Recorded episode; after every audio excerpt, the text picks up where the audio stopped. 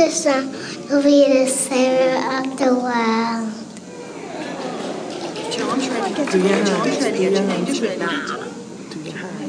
Shami. In the manger, no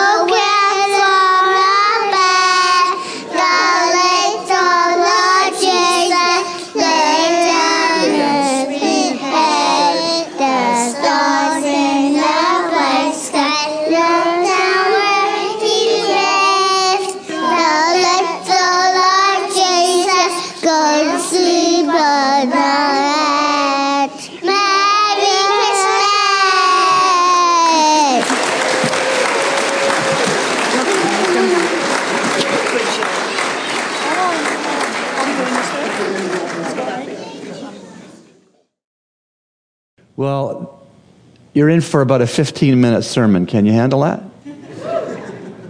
I heard a woo. That was a little too enthusiastic. And I'm going to preach this sermon to the children, and you grown ups can listen in. Did you hear about the little boy who wrote to the President of the United States at Christmas time asking him to ask Santa for $100 for him? The president thought that that was so, so cute, so he told his people to send the lad $5. The little boy wrote back to the president Dear Santa, thanks for the $5. I see that you sent it through Washington, D.C. As usual, those crooks took $95 of it.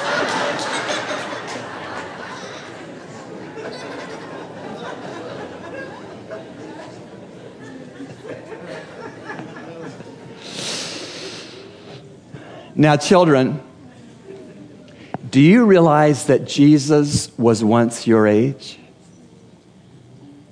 He was once your age.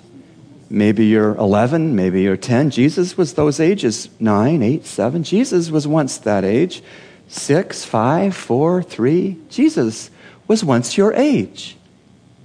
Do you know what Jesus was doing when he was your ages? You might be surprised. He was working. He had very few toys and very little free time because in that time, children worked to help the family. Jesus lived in a little place called Nazareth. Mrs. Elliott and I have been to Nazareth, and it's like if you took your cereal bowl tomorrow morning and turned it upside down, that is Nazareth.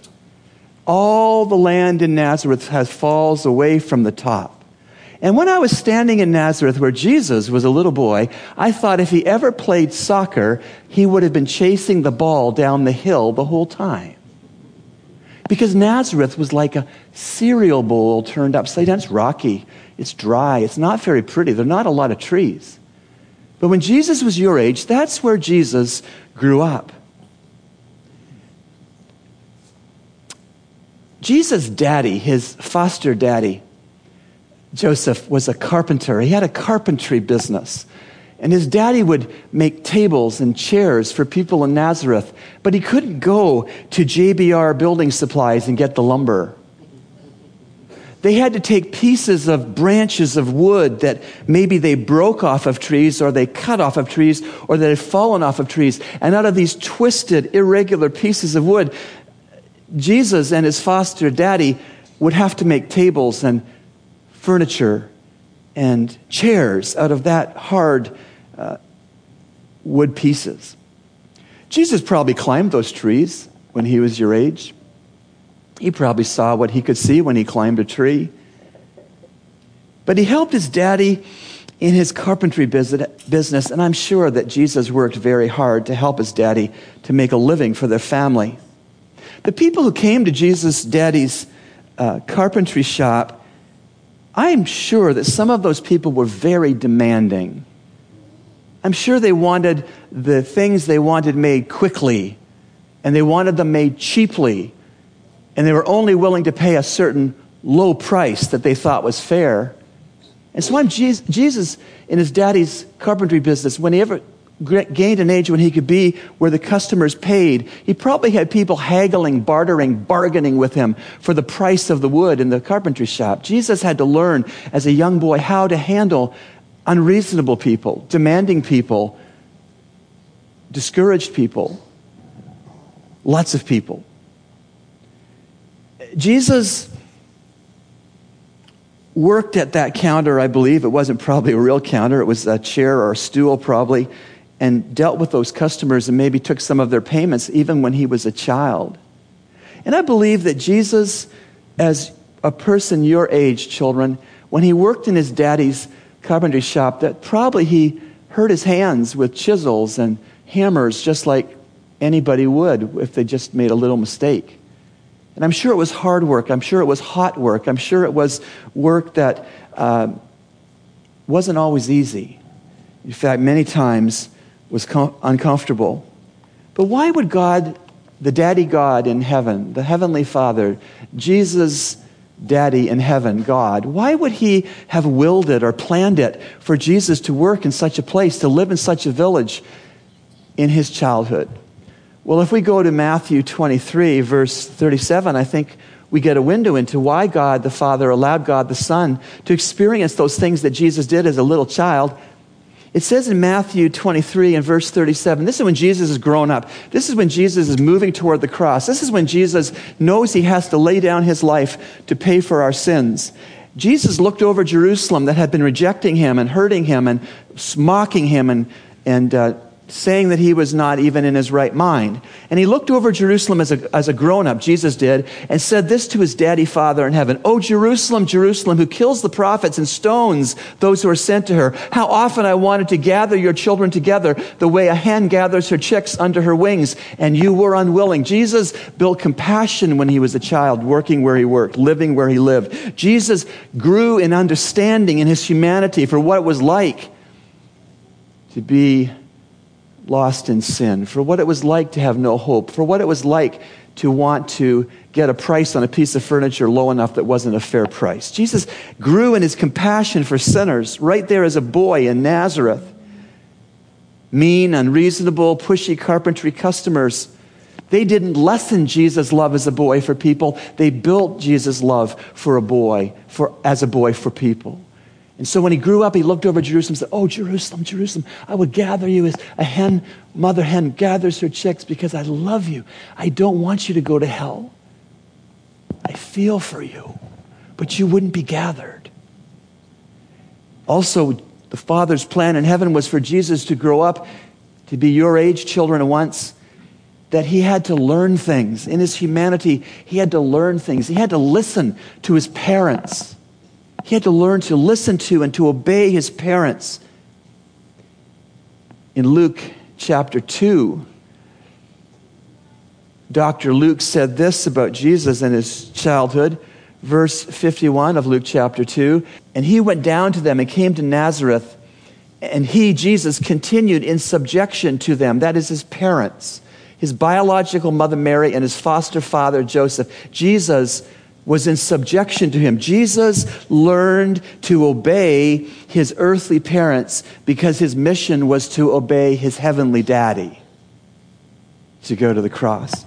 And it says in Luke 2, 51 and 52, and he went down with them and came to Nazareth and he continued in subjection to them, and his mother treasured all these things in her heart. And Jesus kept increasing in wisdom and stature and in favor with God and men. That was saying that as Jesus grew up, just like you are growing up, children, you hear grown ups in our church say, You've grown so much.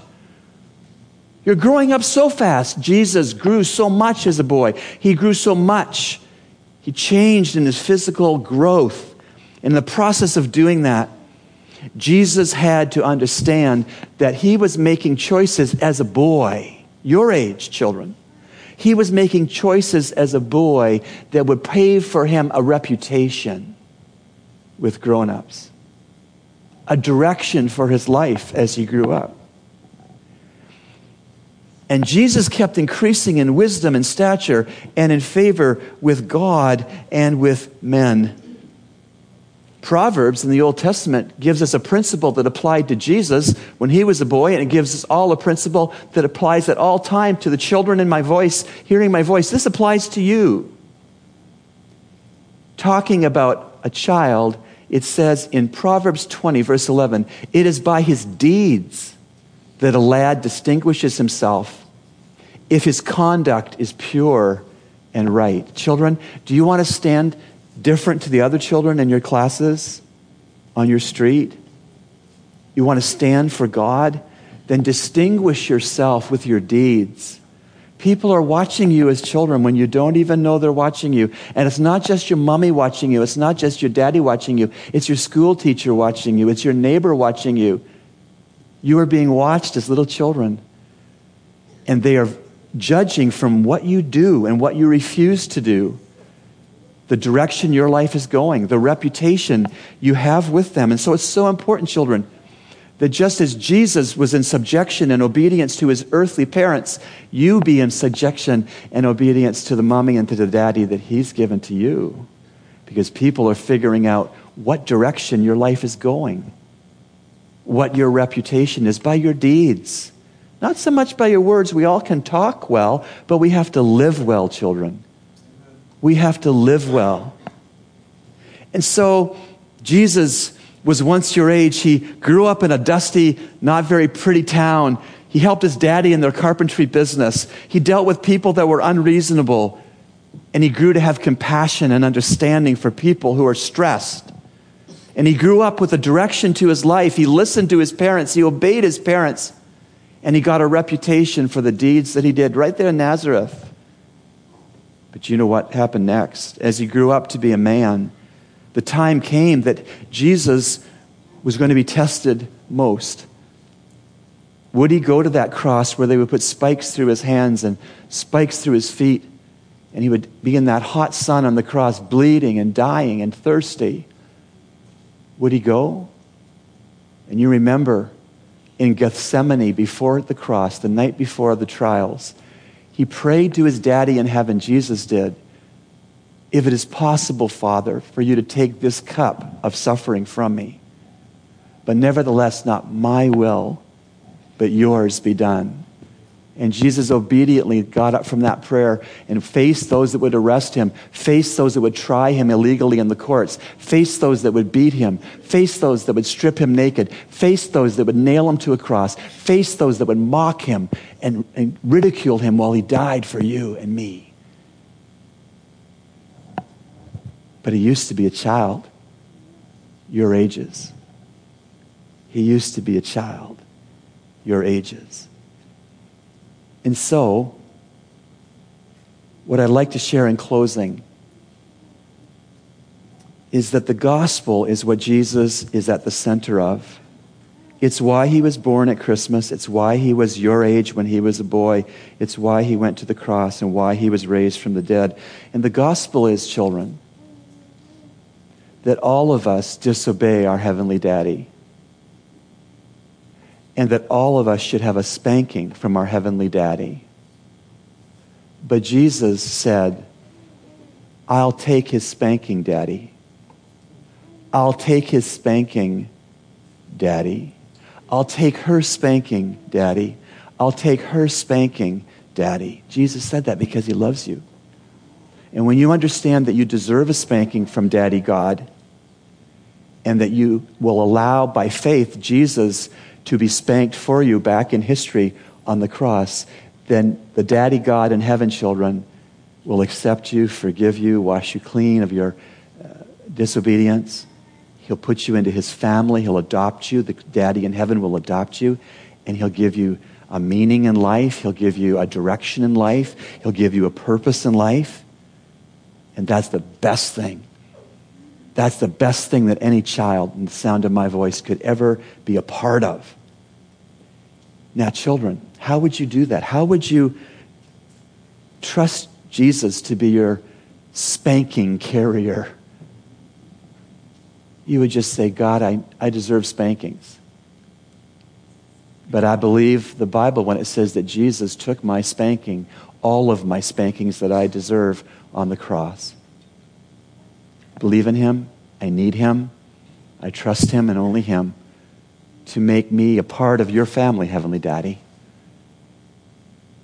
When you say that to God from your heart, God hears you and He forgives you and He brings you into His forever family. And then He gives you things that He wants you to do. They're good things. Not always easy, but they're good things. Things that will bring you fulfillment, satisfaction, peace, a sense of true accomplishment in the eyes of the daddy in heaven. Boys and girls, if you've never trusted Jesus in that way, then this is how you could right where you sit. Daddy, Father in heaven, I deserve spankings because I have disobeyed you. I thank you that you sent Jesus the first Christmas, that he would grow up through all the ages that I have right now. And he went to that cross and trusted his Father to look after him. I trust him. Put my faith in Jesus. Make me new. Make me forgiven. Make, give a direction to my life that honors Daddy, you in heaven. And we pray this in Jesus' name. Amen. If you prayed in that way, children, would you tell a grown up, maybe your daddy, maybe your mommy, maybe me, maybe Pastor Nicholas, just one grown up before you leave today, that I trusted Jesus to be my Savior? Help me to know how to grow up into full stature. Last thing I'd like to say is that, children, those of you who have already trusted Jesus to be your Savior, I trusted Jesus to be my Savior when I was four and a half years old. Almost five. Four and a half. I wasn't brilliant. I still am not brilliant. I'm not a genius, but I understood that Jesus paid the spank for the spankings that I deserved. Jesus took because he loves me. That's all I needed to understand. And in a childlike way, I said, I'll take that gift. Thank you. It's changed my life. Changed my life. Now, children, you, those of you who have taken that gift by putting their faith in Jesus, and you are a Christian, you are born again, you know you're going to heaven, Jesus wants you to obey him like he wants you to obey your parents. You obey him by giving attention to his word, the Bible, and doing what it says. And one of the main ways, kids, that you will do the will of God after you've trusted Jesus to be your Savior is to listen, obey your parents. Obey your parents. They're not always right. Obey your parents. They don't understand me. Obey your parents. None of the other kids are obeying their parents. Obey your parents. Say it with me, kids. Obey your parents. Oh, the, louder. Obey your parents. Let's encourage them to do that.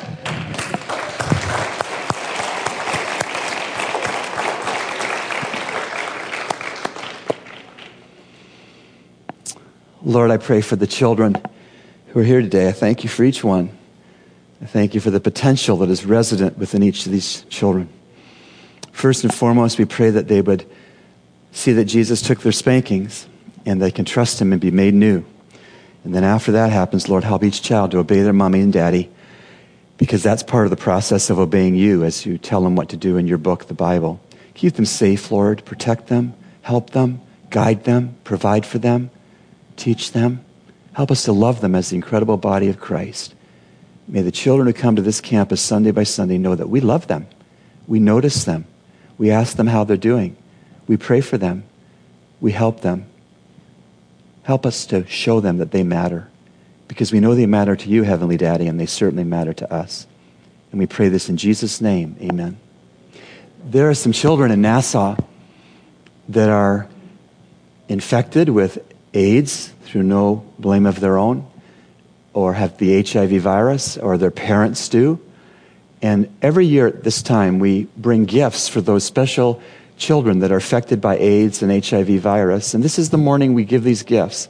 You may have forgotten to bring your gift, bring it in later this week, no problem.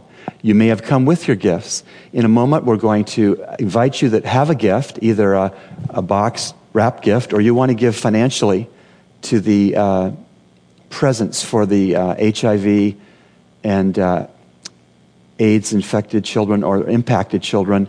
The, the big box is for the gifts, and there's a smaller box. I can't see it, but if you, if you have cash and you want to give to just, that's what it's going to, nothing else. But it's going to encourage these children that they're loved and they're not forgotten. And so I encourage you to prayerfully think what you might do for that. And uh, while we're doing that, we're going to sing. Brother Anthon's going to help us sing. But as we're singing, you step forward and you give those gifts, uh, either wrapped or monetary, and then return to your seats, okay? We're going to sing once in Royal David City.